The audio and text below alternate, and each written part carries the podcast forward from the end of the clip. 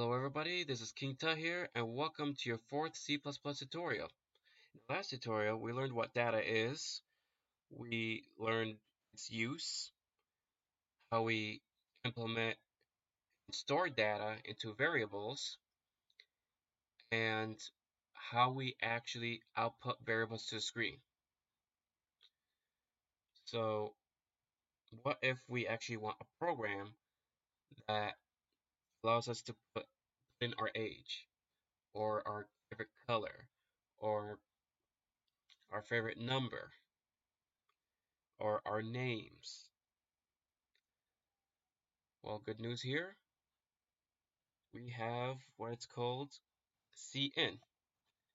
It's a keyword from C++ that allows the user to put in whatever data they want to put in. So you put in cin,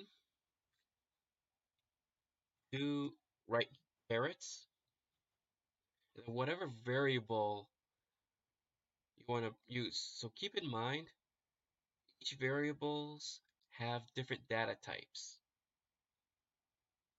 It depends on what data types you declare that variable to be. So if you put int into cin, going to come out a whole integer number.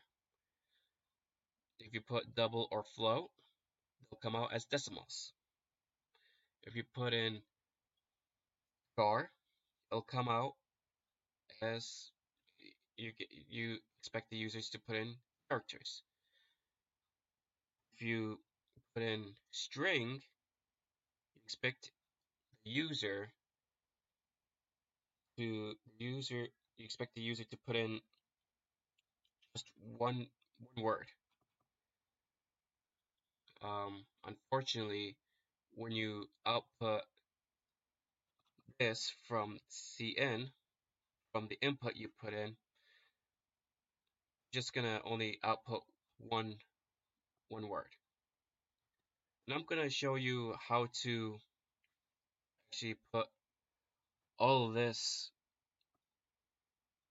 from the input in the later tutorial.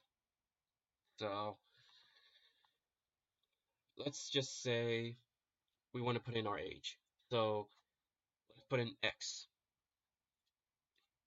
because our age is whole number and we already declared X to be an integer.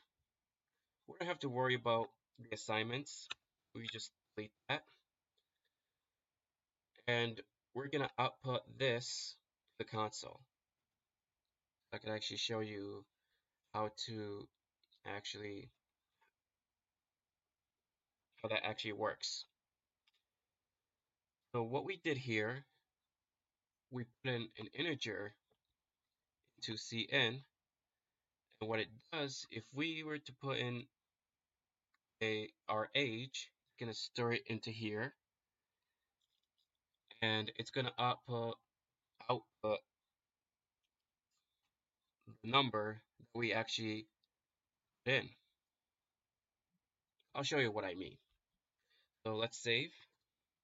Let's compile. Now let's run this. So you see here, there's nothing here on the console. So how do we know it's prompting us? Well, uh, the program, this stops the program from running any further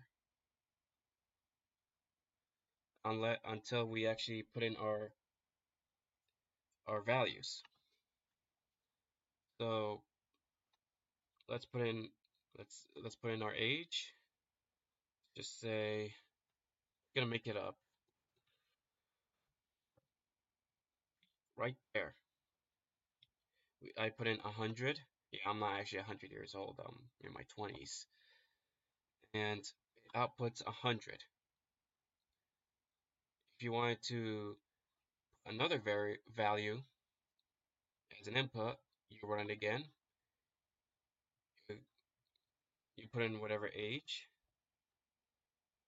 I forgot to mention you have to press enter so that input could eh, so that the program can take your input and output to the screen, the console actually.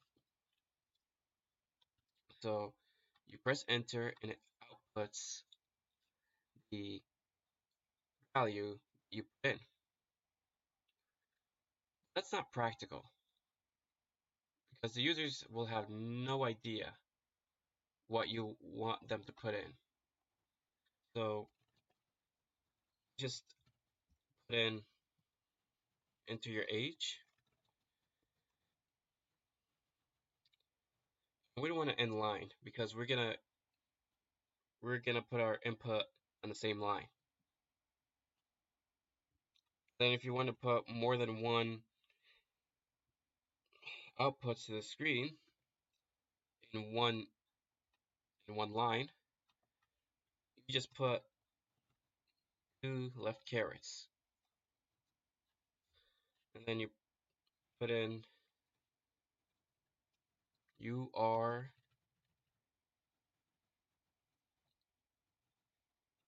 old. Alright. Let's just put an exclamation point. Because why not? And let's save this. Let's build it. Let's run it. So it's prompting us to enter our age. So 20 years old. My prime. And then you press enter. And it tells me you are 23 old. You get the gist of it. you get the gist of it. Let's just run it again. So that way I don't make this stupid mistake again. So 23 in your age, you press enter and it tells me you are 23 years old instead of you are 23 old. I hope that helps. Thank you for watching this video. Like and subscribe, and I'll see you in the next one. Bye-bye.